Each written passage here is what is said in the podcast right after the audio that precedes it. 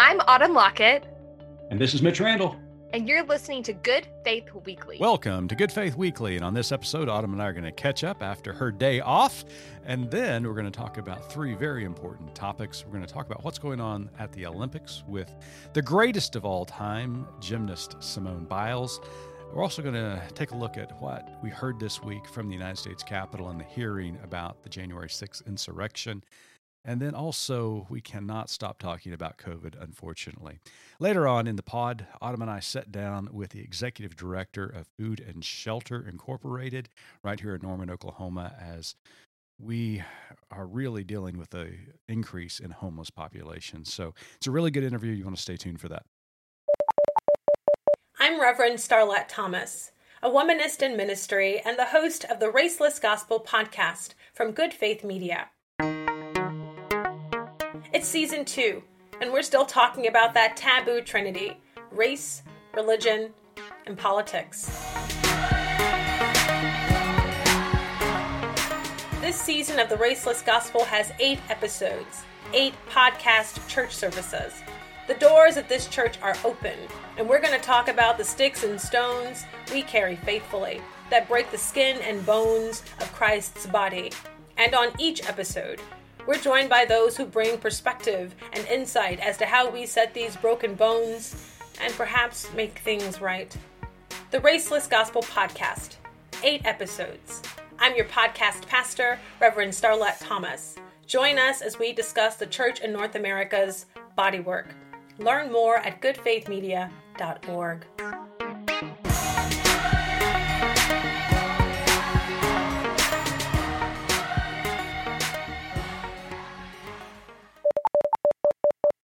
Autumn, you had a day off this week. Tell me all about it.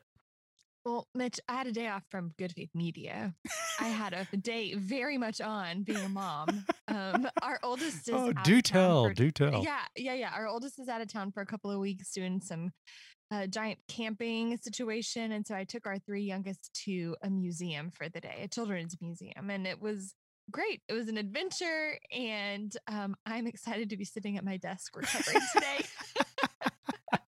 You mean, 3 kids at a museum running around wasn't relaxing? It was super. It was very fun. It's just a different kind of energy. Like, they don't wait patiently like emails do. Like an email will wait an hour for you to respond. A child will not at all. But yeah, it was really fun. I just kind of needed a little mental health break, and the kids are out this week, so I decided to take a day and spend with them. Well, good. Well, I'm glad you took care of yourself. That is very important. We encourage self-care around Good Faith Media. Speaking of self-care, a lot of news coming out of the Olympics this summer in Tokyo. Gymnast Simone Biles withdrew from the competition, citing mental health reasons. And this story has gotten a lot of play in public media. Unfortunately, she's been criticized by some morons out there for not being able to suck it up, pull herself up by her bootstraps, the ridiculousness of moronic type of thinking. But I applaud Simone. I mean, she's got to take care of herself. And, there's a lot of pressure on these athletes to do well. And when you are the greatest of all time, like Simone Biles is, and I mean that in all earnest, because anybody who is so good that they're not going to give you full points for your routine is just crazy good. So a lot of pressure on her. So I applaud her in taking care of herself. Absolutely. And, I'm sure it's the pressure of the games and being in the Olympics. I can't imagine that kind of spotlight, but she's also been through a lot. She was sort of in the middle of the sexual assault and harassment situation that happened with their coach and the doctors and all that business. And she's continued to, practice the sport that she loves, but I also applaud her. And I think we've all probably had those times where one of 2 things happened. Either we kept going when we probably shouldn't have, and had to deal with the results of that, and when we actually listened and took a break. And so I feel like the folks that I respect are really holding that space for her and commending her for knowing when to say when. Absolutely. Because it could have easily gotten to a point with all the pressure that she is under, as well as a lot of our other athletes. But her especially, with what's going on, is exactly what you said as you detailed that, you know, there could have been a time where she decided to end it all. And we've seen athletes do that. We've seen young people give in to the pressure and decide they just can't live any longer because of it. And I am so happy that people are talking about mental health, making mental health a priority before they get to that point. And so kudos to her, kudos to everybody who is in therapy now, taking care of themselves, taking days off like you did this week. We just is so important, and we encourage it any chance we get. You know, at Good Faith Media, we do a lot of talk about advocacy. We really amplify folks who are advocates. But while you're advocating for others, you also have to advocate for yourself. So just wanted to give a little shout out to all of our people of faith who feel like they're, you know, trying to fix the whole world. Make sure that you attend to your own needs as well. Speaking of advocating for yourself, for police officers were invited to the United States Capitol this week as hearings got underway about the January 6th insurrection. These officers have been walking the halls of Congress, trying to meet with congressmen, success in some halls, not so much success in other halls. Listening to their testimony this week, Autumn, what stood out to you? I think none of us realized what we were watching on January 6th. I'm a little bit of a news junkie, nothing like you. I just have the one screen for the news. But on January 6th, I was working on one screen, and then on my phone, I think I had, you know, the election results, right? That's what we were watching. Yeah, they were certifying the election. Certifying the election. Okay. A lot has happened since then. And so I just kind of had one eye on it. And I was like in the middle of an email and watching just people start pouring in. And you could tell from the energy that it was something different, but I don't think any of us realized what a powder keg that situation was and could have been so much worse. Yeah, it was. And hearing the firsthand testimony from these officers, it just goes to show you how brave they were that day. They held the line, as Adam Kinsinger suggested in his response to their testimony. They need to be applauded. They need to be celebrated as heroes.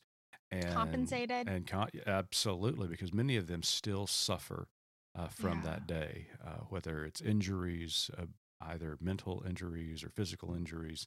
They're continuing to suffer from the events of that day. And everybody who was attacking them, who was part of that insurrection, needs to face the fullest extent of the law. Justice needs to rain down, as the Bible says. And I was just gripped, and I wiped away a tear along with Democrats and Republicans who were hearing that testimony, the congressman in the room, and it's just heart wrenching. And it's going to be interesting to see what else is revealed during these hearings. My fear is that there's going to be some complicity by some of the lawmakers prior to the insurrection, and it's heart-wrenching as an American and what we stand for. And my hope is that if there was collaboration regarding the insurrection, that anybody involved in it, in the planning, in the carrying out of that mission, will face justice. And so we're about to find out. Yeah, and it's just important not only for justice for what happened, but also to put a stop to any future plans like this. You know, we've got to carry out that message that this is not going to stand. Like, you cannot pull shenanigans like this. I don't care what your motivation is. It's not okay. Yeah, absolutely. Well, speaking of motivation, Autumn, we cannot stop talking about COVID-19. We talked about it last week, had Dr. Amber Schmitke on, always a great guest, telling us about the COVID Delta variant. But numbers are increasing. We're starting to see mask mandates initiated once again across the country, and they're calling this the pandemic among the unvaccinated. and it's terrifying. It really is. I posted something last night from Owasso, which my Oklahoma geography isn't great, Mitch. Is that near Tulsa? Owasso, Oklahoma is north of Tulsa, Oklahoma, okay. Which is east of Oklahoma City, which is north of Dallas. So for everybody listening, on the coast. North of Dallas, south of Chicago. Okay, that's where we are right now. But we've heard from Missouri and Arkansas that pediatric cases are on the rise. And here's the thing. This time of year typically is not a time of year when kids are super sick, but what I'm hearing from my friends who are doctors and respiratory therapists and nurses is that wearing masks actually really protected our kids from things like the flu and colds and RSV, pertussis, all these kind of things that, maybe kids haven't had vaccines for, that we don't have vaccines for. And suddenly masks are off. People are getting together again, which was good. We thought that was a good thing, but there's been a real rise in things like RSV and croup and flu, and it's July. This is not peak respiratory illness season, right? But there have been an increase in COVID cases, and we have children in Oklahoma who are in ICU who are on vents with COVID, period. And it's preventable. It is preventable, and it's terrifying because, open up the Washington Post, New York Times today, flip on CNN, and you're starting news junkie. See, you're a news junkie. Yeah, that's on three screens. There's stories on the front page of all of those websites that are indicating that this is starting to affect and attack children. We talked about it last week with Dr. Schmitke. Children are the largest unvaccinated population in the country just because it's not been approved for use yet. And, I'm sitting here looking at an article right now about a mom who's got a teenage daughter, a young daughter who was unvaccinated, who's on a vent right now in ICU fighting for her life. Mm-hmm.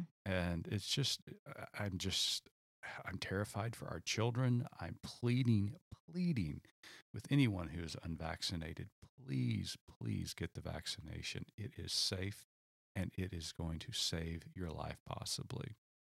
And it's going to slow the spread too. Yeah, it is.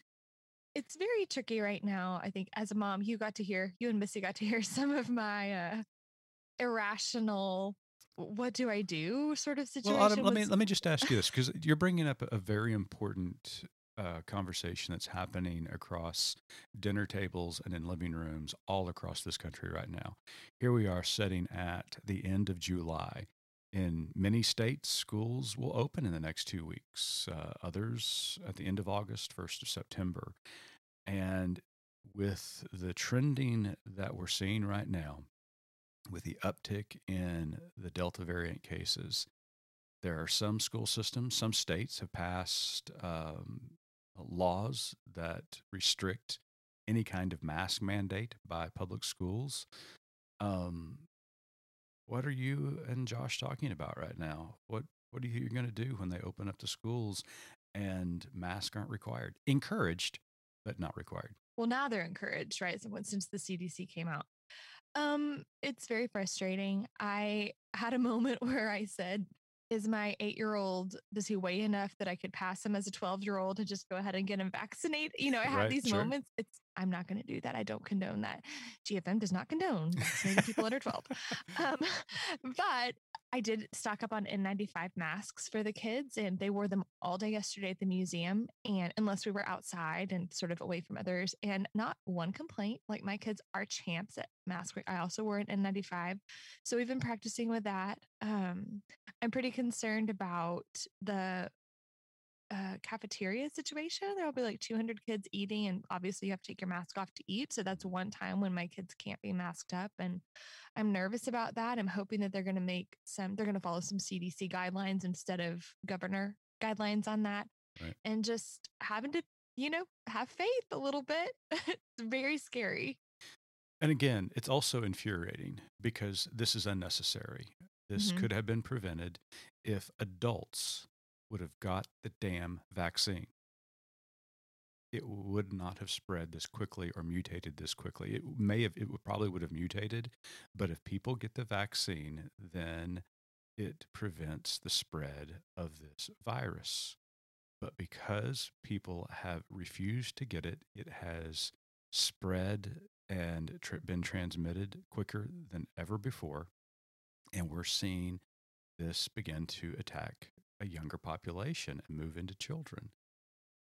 It still can be stopped, but people have to get the vaccine. So if wear a mask. And wear a mask. Absolutely. You know? Absolutely. And for all of our listeners, I think most of our listeners have been vaccinated, but every one of you, as well as Autumn and I, have family members and friends who are skeptical about this vaccine. Mm-hmm. Please make one more pitch to all of those people.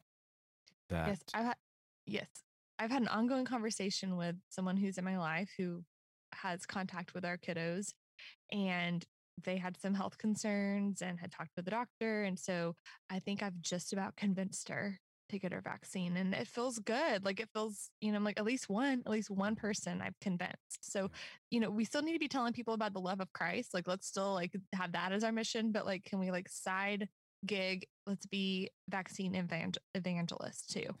I agree wholeheartedly. Well, another component of this pandemic has been an economic crisis. Mm-hmm. And for a long time, there's a moratorium on evictions, on foreclosures. Those moratoriums are coming to a close now. And there's some concern by social experts about the rise in the homeless population. And I think it's a real legitimate concern. You and I sat down this week with the executive director from Food and Shelter for Friends here in Norman to talk about what Food and Shelter has done here locally, but also talk about some of the national trends that she sees. So April Heiple is our guest this week, and Autumn and I had a delightful time talking to her. And also a little bit of frustration because of the blowback that she gets for simply working with homeless people. It was just kind of eye-opening to hear some of the things that she has to encounter by morons of this world. But they're doing good work, and hopefully you can find a homeless and food shelter in your local area to volunteer at and to offer some supplies that they desperately need. So stay tuned for this interview.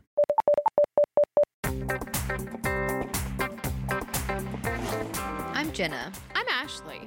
And we are Reverends. Revs on the Road. Hop in the car with us and come along for the ride. As we step out of the pulpit and see what God is up to in the world. We're not leaving the church. We're just finding it in all kinds of beautiful places. Revs on the Road, a podcast from Good Faith Media. We travel the country. From the comfort of our place in Dallas for now. And catch up with beautiful people doing God's work, advocating for disability rights. Healing from church hurt and spiritual abuse. Promoting mental health and the power of community.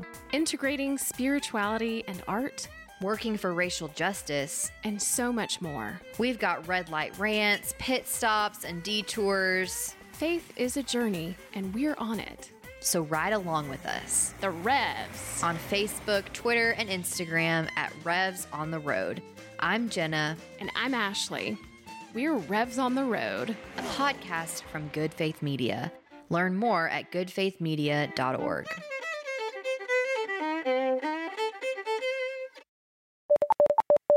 Welcome back to Good Faith Weekly, and on this episode, we've got a very special guest from our hometown right here in Norman, Oklahoma. April Heiple is the Executive Director at Food and Shelter here in Norman.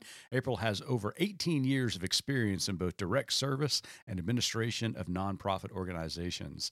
Food and Shelter's mission is to feed people who are hungry and help those living homeless make their way back home. It was founded in 1983 by a group of compassionate church members from McFarland United Methodist Church, led by Harriet Lee and Catherine Selman.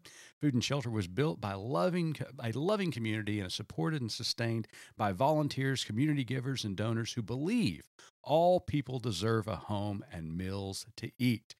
April, welcome to Good Faith Weekly. Thank you so much. I'm so happy to be here. So your mission at Food and Shelter sounds like it would be pretty basic. First of all, from like a human needs standpoint, from a Jesus standpoint, but we know from... Hey, you know, Autumn, now, Autumn, come on. Right from the beginning, you're going to throw Jesus into the mix here. like we're a faith-based organization or something. All right, proceed. Like you're saying we're going to feed people and give them homes, which, like, I feel like it's exactly what I think I've read that. I've read that somewhere in some book. I mean, okay, go ahead. I'm not going to cite my sources, but probably the Bible.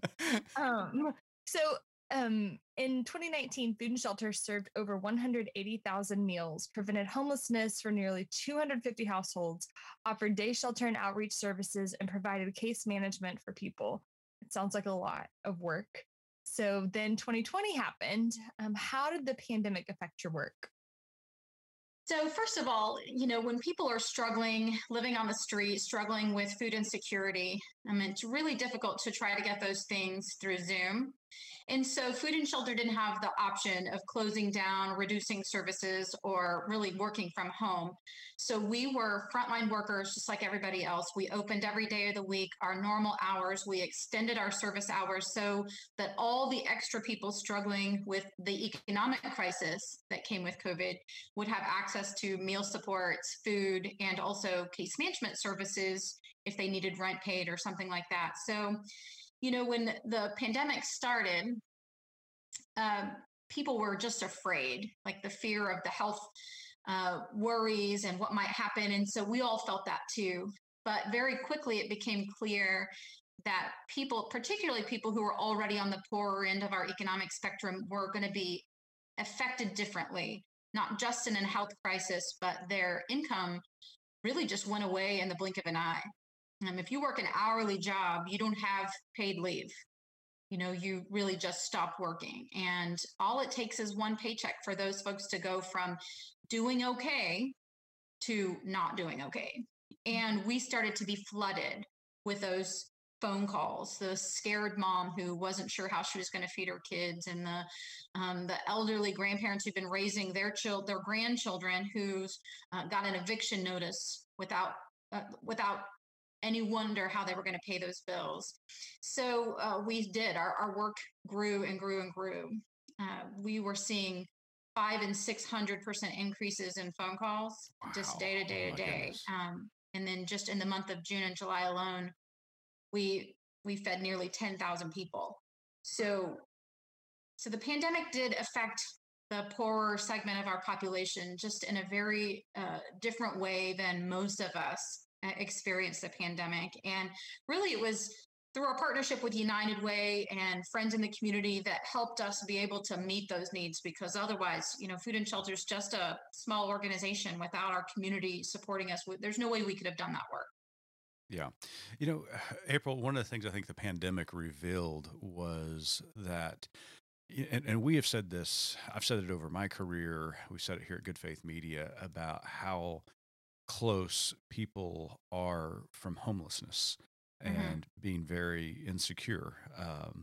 And, you know, I think the pandemic revealed that, and just the increase in your work. I mean, 500% increase in phone calls alone tells us how kind of unstable our society really is, and that any of us are very, very close, one or two paychecks away from needing those services. It's just paramount in our community.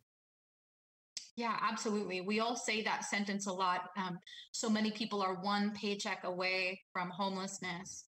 But the pandemic caused 2,000 to 3,000 workers to lose their paycheck at the same time. And to have a community rally behind those folks was really important. So we feel really blessed to have been able to be part of it. Well, let's talk a little bit about COVID-19. We're not going to dwell a whole lot on it, but it had to be difficult. I mean, here we are. I mean, your work is difficult enough. You know, you're working with a community that's mobile in a lot of instances, but are needing to congregate to receive services. We're talking about an airborne virus. What precautions did Food and Shelter make? What educational strategies did you have for your clients? Because, you know, here at Good Faith Media, it was difficult enough to try to convince people to wear a mask and social distance, and we've got all the technology in the world. But how did you serve your community during the pandemic through education and just modeling it for them? So, you know, we, like everybody, learned a little bit of information every other day about the COVID pandemic. And as we got more information and learned what the science told us, we tried to respond the best that we could. But you're right, you know, this community that we serve, those who live on the street, those who live in shelters, are a congregate group, and they're used to being together, and whether they're being together at their campsite or they're being together here at Food and Shelter. And so to ask them to stay away from each other was like saying, you know, go be by yourself or leave behind your family. And most of them said, there's no way we can do that. So we tried to understand, one, who our community is and meet them where they are. We still provided meals every day. We tried to do as many of those things outside as were possible so that our guests would eat in a safe manner. But still, we know they needed to come in and take showers. We know they needed to come in and cool off because it was in the heat of the summer last year when COVID seemed to be rising. For people who were vulnerable, we were able to book motel rooms and keep them kind of isolated. And that was one of our most important strategies, because there are a number of people who are homeless who have severe chronic health issues that I believe would not have survived had they gotten COVID. But the building of our shelter, the way we built our shelter here at Food and Shelter, we have tiny little houses. So everybody gets to kind of isolate by themselves. And so we didn't really envision a pandemic when we decided to build a tiny house village for shelter. We really were looking at what's the most humane way to provide people homeless shelter. But it did help because our residents and our guests here could really isolate off to themselves in their own family structure. And that helped really reduce the spread as well. We were very fortunate. We never had a spread of COVID within the homeless community. We never had a spread of COVID within our staff or within our residents. Another thing we did, we reduced down our volunteers. We kind of understood that if COVID were to come into the homeless community, it would probably come from outside and not within each other.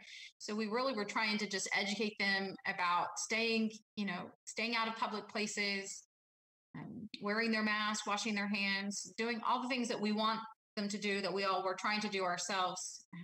But when they don't have homes, it's kind of difficult to keep up with all that stuff. Yeah, and I've got a question. I've got a question about the tiny home village, because it is really cool. So I want you to talk more about that later on. So, but I think we got another question about the pandemic. Yeah, so we wanted to talk a little bit about the vaccine rollout. We've had lots of epidemiologists on the show talking about the vaccine. And, you know, in the beginning, it was, you know, wait your turn. We're going to let the most vulnerable folks go first. And now it's like, please give us your arms. Let's hurry this along and get everyone vaccinated. Can you tell us a little bit about the strategies that you all are taking to help people living, you know, in these sort of migratory patterns sometimes be vaccinated? Yeah.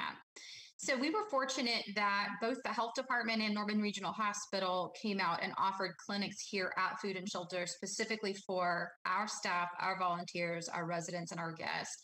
So I was first in line. I said, I'm going to get vaccinated, and I want you guys to see me get vaccinated because I want you to know it's safe. There was a lot of hesitancy in our early clinic where people were just kind of worried. They heard all the silly things that people say on social media and on the news. But for the most part, we had a lot of participation. We had, I would say, about 50% of our community vaccinated within the first two clinics. And then just recently, we've been doing a lot of new education as we've seen the rise in this Delta variant and the new urgent need to get more people vaccinated. So we're trying to create some educational opportunities. We've got posters about the safety and the science behind the vaccine around our campus here. So hopefully at our next clinic, we can reach a lot more of those people. April, and I feel for them, because you don't end up in that kind of situation without having some situations where you were done wrong, where you were deceived, where something went awry. And so that mistrust is, I get it, you know, especially in that sort of a vulnerable position. So good work. Yeah, absolutely. Now, you know, hopefully, I mean, obviously you mentioned the Delta variant, and it seems like there's an uptick now in cases as well as hospitalizations, but everybody's hoping that we're not going to return to where we were last winter, summer and winter. But there's some other things happening that affect your client base. Eviction moratoriums are starting to lift all across the United States. Many experts are wondering if this is going to lead to a rise in homelessness in the country. What are you hearing about all of this, and are you preparing at Food and Shelter for a potential rise in homelessness? So this is probably the biggest worry on my heart right now, because we take the phone calls after the phone calls after the phone calls of moms and dads calling us and saying, you know, we haven't been able to pay our rent. We got behind, and though we're trying to pay a little at a time, once you get 3 and 4 months behind, you know, we don't make enough money to catch up like that. And with the eviction moratorium in place, most of our federal grants wouldn't allow for us to pay out assistance. So there's so many people put on hold, just sitting and trying to wait for what's going to happen. And it's really my big concern. And through talking with our partners at Legal Aid, who've been doing a lot of work on this eviction moratorium as well, that we, once that lifts, we're going to see a tidal wave of evictions filed. And in Cleveland County alone, it'll probably be close to 1,000. And so there's a couple of things happening to try to prevent some of those from going through. The city of Norman is putting together some community development block grant funds that will be able to pay up to 6 months in the arrears on rent and utilities. So we're hoping to get a lot of those folks signed up for that. But at Food and Shelter, we know that there will be people that are evicted, and it will probably be a lot. So we have just put an application in for some federal assistance to provide emergency shelter to those individuals and families who find themselves homeless, and also to provide some rehousing assistance. And the rehousing assistance will help them get moved back into a place. It can pay their deposits and the first month's rent. And, you know, if you've moved recently, it's an expensive thing to move. Mm-hmm. And if you're living paycheck to paycheck, you know, saving money for a deposit on an electric bill and a deposit on an apartment is really nearly impossible. So to be able to get them moved back into a place pretty quickly, that's going to be our strategy here, is to try to rehouse them as quick as possible. It can be difficult because once they've got an eviction on their record, a landlord's going to say, like, I don't know, this might be a risky situation. So we're hoping that there will be just a general understanding and some compassion that we've all just been through a crisis. And some of us weathered it differently than others, but too many are still struggling economically. And the rippling effects of that, I think, we haven't even seen yet. And Food and Shelter has taken, I would say, an unorthodox angle to homelessness in our community here in Norman, which I think is just lovely and beautiful, and it's just a great thing to see. You know, in many cities you see homeless shelters, but you've got this tiny house village that is absolutely remarkable. And just, could you tell our audience a little bit about the tiny house village you have there? Yeah. Oh, I love this place. Yeah. So we call this village McCown Village because the McCown family helped us design and build the village. When I went to my board and our partners within the community who were going to help us build a new shelter, I said to them, you know, I don't want to build just a big dorm where people can all cram in together. I want to build a place where every child who's homeless, who comes to live here, tells their friends, I'm going home. And they walk into a little house and they put their book bag in their living room and they go sit in their bedroom and they feel like they are home. And that's really what the inspiration was, is because I can imagine what it would feel like as a mom to have to take your child into a homeless shelter, into that kind of situation. And I just wanted everybody to feel the dignity and the love and the support that your own four walls can give you. And so when I first pitched this idea, everybody thought, like, that's the most insane thing I've ever heard. It's going to be expensive. There's no way to manage it. And then my friend Richard McCown started looking into the design of tiny houses, and he just got real excited, and he found a way to build this really beautiful little campus where all the cottages look a little bit different. They all have their own front porches where on any given day, you're going to see neighbors out there sitting on their porches, talking to each other, kids playing basketball on the playground. It's just become its own little community. And when the people move in here, you can see the sense of pride and love as they get to move into their space that's theirs, where they can cook their own meals and feed their children at the kitchen table. And when they leave here, they leave knowing they always have a home they can come back to. And people who support them and love them, neighbors that have become their friends, they share holidays with. It's just a really special place. I love what you just said about you wanted someone to be able to say, I'm going home.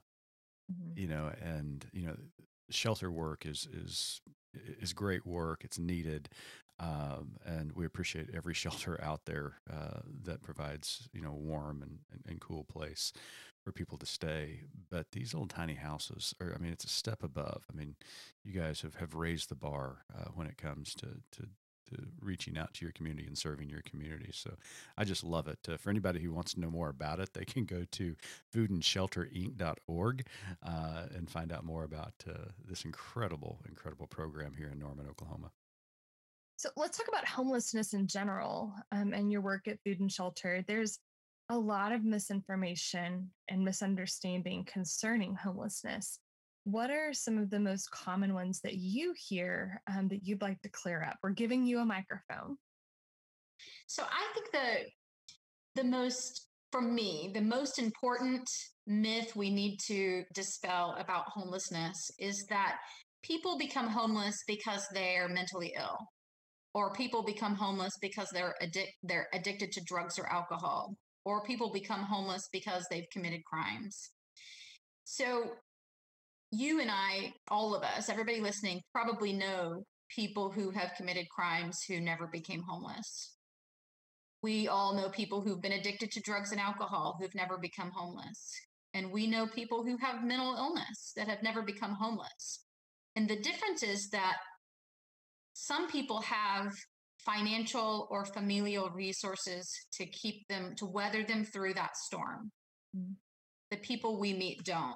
They don't have money or family to keep them from falling through the cracks or going down a path that none of us would want for any of our friends or family. Homelessness is an economic issue, and it can only really be solved with economic solutions, resources that go into housing, resources that go into wages, resources that go into programs to provide jobs and support services for people who are struggling with these things. And that's really the biggest myth about homelessness is it's real easy to say, oh, if only they stopped using drugs or alcohol.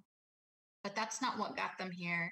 You know, the people I have met here at Food and Shelter over my 11 years are people who were very, very poor as children. They were already very poor. Their families were very poor. They were homeless as children. It's a generational poverty issue that we face in Oklahoma because we don't have a lot of supports or resources to lift people out of poverty. And that's really something we are trying to do here at Food and Shelter is give people resources, opportunities, hope that they can lift themselves out of these situations. That's probably my biggest one. You know, the other thing that we hear in Norman right now, this is kind of is that people come to Norman to be homeless. And, you know, we just don't see that happening. When we meet people who are homeless here, the first thing we do at Food and Shelter is get to know their name, get to know who they are. And we ask the question, where did you live when you found yourself homeless? And the highest percentage, 97% of the people we meet say, Norman, I was living down here. I graduated Norman High School. I graduated from Noble High School. I was living in Lexington. You know, these are our neighbors. These are our neighbors. And like I said, they had a crisis, whether it was a lost job or a divorce, or they made some bad choices. And what fragile floor they had underneath them fell out. They need our help. Absolutely. Yeah. And you guys are doing that at Food and Shelter. You know, one of the things that, or one of the trends that we are currently kind of keeping our attention on is this backlash against the homeless. There seems to be more rhetoric. People are more emboldened to speak out against the homeless. They're wanting to, you know, get rid of them. As you said, you know, there's kind of this misconception that the homeless are from other. They're not part of this community. They come in and live here and then use all the resources. It's always this otherness, this dehumanization of the homeless. Are you seeing an uptick in the backlash against the homeless population? Absolutely. That's been the most disheartening thing I've experienced in all my time at Food and Shelter. It's hard enough to see people who have no other choice but to sleep on the ground, but now to see these people demonized or dehumanized because maybe one person had a bad experience. Overwhelmingly, the people who sleep outside are good people. They're good, wonderful people who deserve an opportunity to lift themselves up. And the conversation where, you know, because you're homeless, you are a problem, or you're making this community worse in some way because you are sleeping in the park or downtown or in a campsite somewhere in town. I don't understand. I don't know where it's coming from. It's not the Norman I've always known and loved. And it's my hope, you know, that through some conversations and dialogue and prayer that we can shift that conversation back to remembering that regardless of what got somebody into homelessness, they are all children of God. They are all born children of God and deserve the love and support that we would send to any one of our friends or family, people we love. And you don't have any reasoning behind this uptick in the backlash? You know, my opinion on it, and this is just speculation, is that it got caught up in politics. Because homelessness should not be a political issue. I mean, homelessness is many things, but it should not be a political issue. And, you know, I was taught at the youngest age that Christ says we care for people who are poor. We love people who are poor. We feed them, we clothe them. And in feeding them and clothing them, we're clothing Jesus Christ. We're feeding Jesus Christ. And that's what I've always believed. I think homelessness is not a political issue.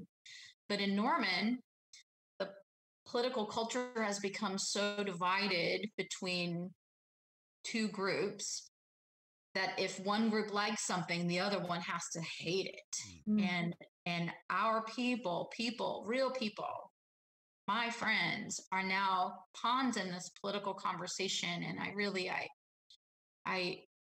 I would hope that everybody would understand the importance of bringing it back to a human conversation.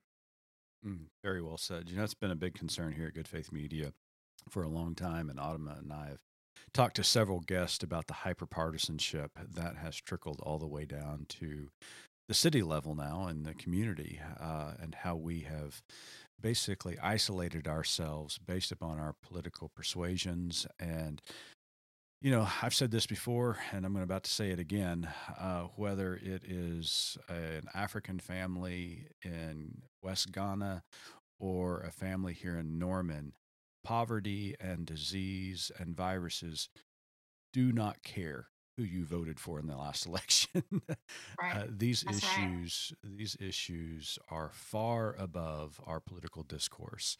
These are human issues, and they speak to what kind of society we want to be. Are we going to be a compassionate, loving society that cares for one another?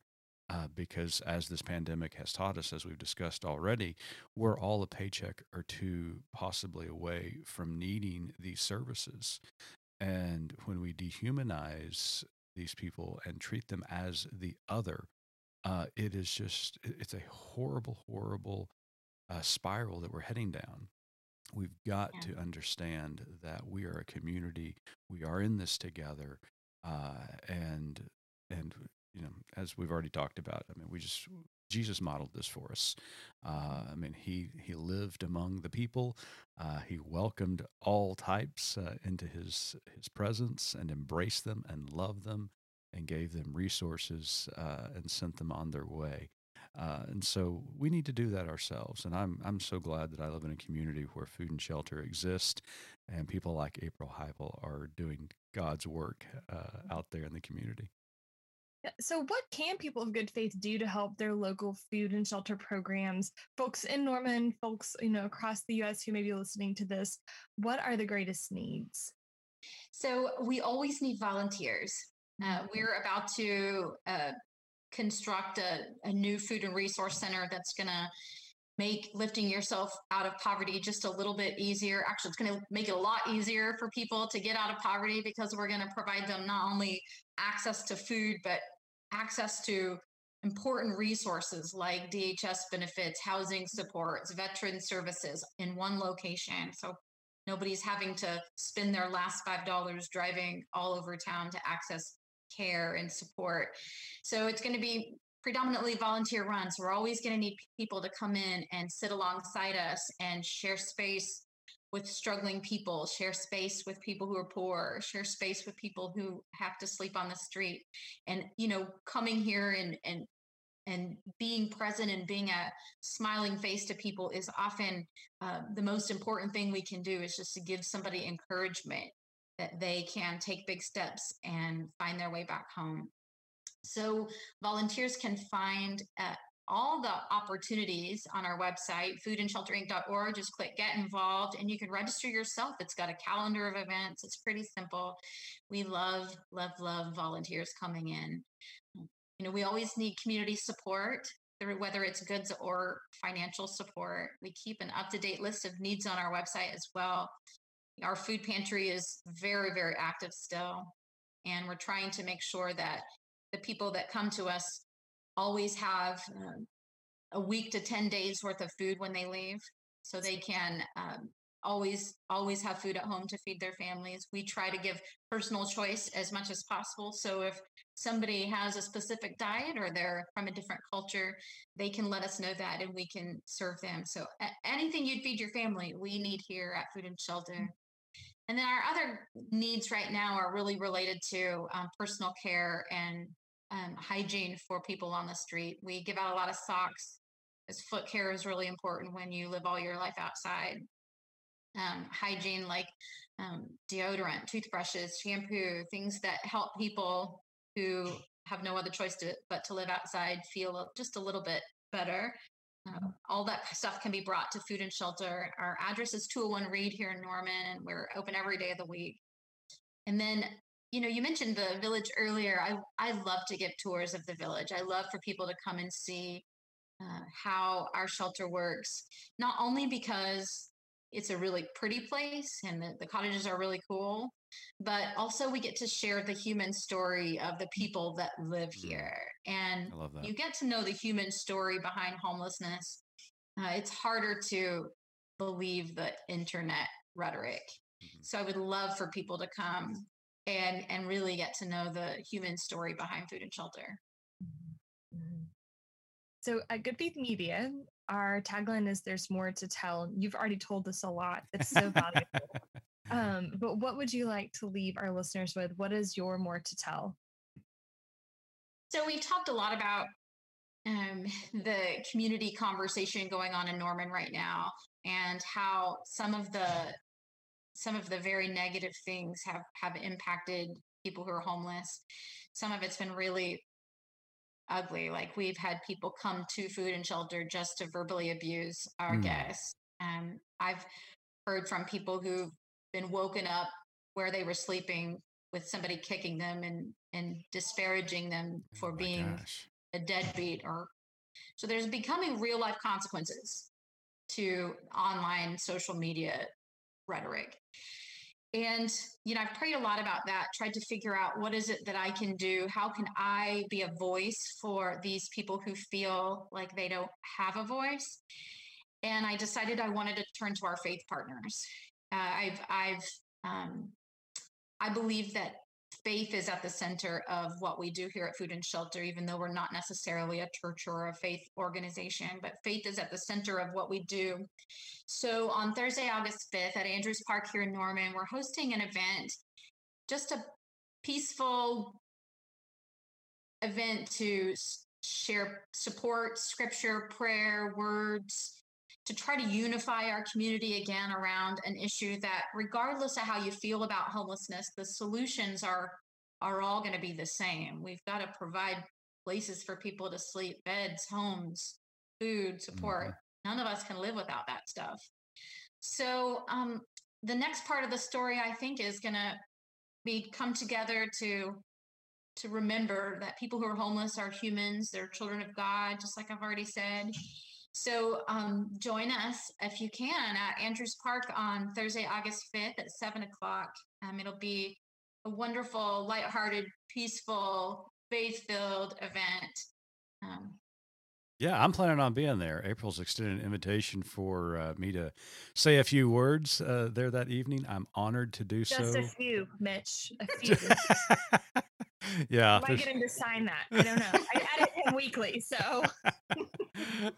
Hey, I don't need you saying all that. But no, it is going to be a great event. We love being a part of this community, and we love every aspect of our community. Beautiful people who live here and reside here and call Norman their home. And we need to embrace every part of our community, and that's what we're going to be doing on that Thursday night at Andrews Park. So I'm just happy to be part of it, and we're going to be there.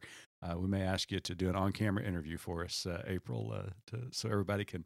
They've heard your message, but they need to see you and to see what is going on with Food and Shelter here in Norman, Oklahoma. April Heiple, thank you so much for being with us at Good Faith Weekly. Thank you so much. It's been an honor to talk to you guys. Thank you. For our listeners, we want to thank you for tuning in again. Until next week, and Autumn and I return with another fabulous guest. Just remember, keep living good faith.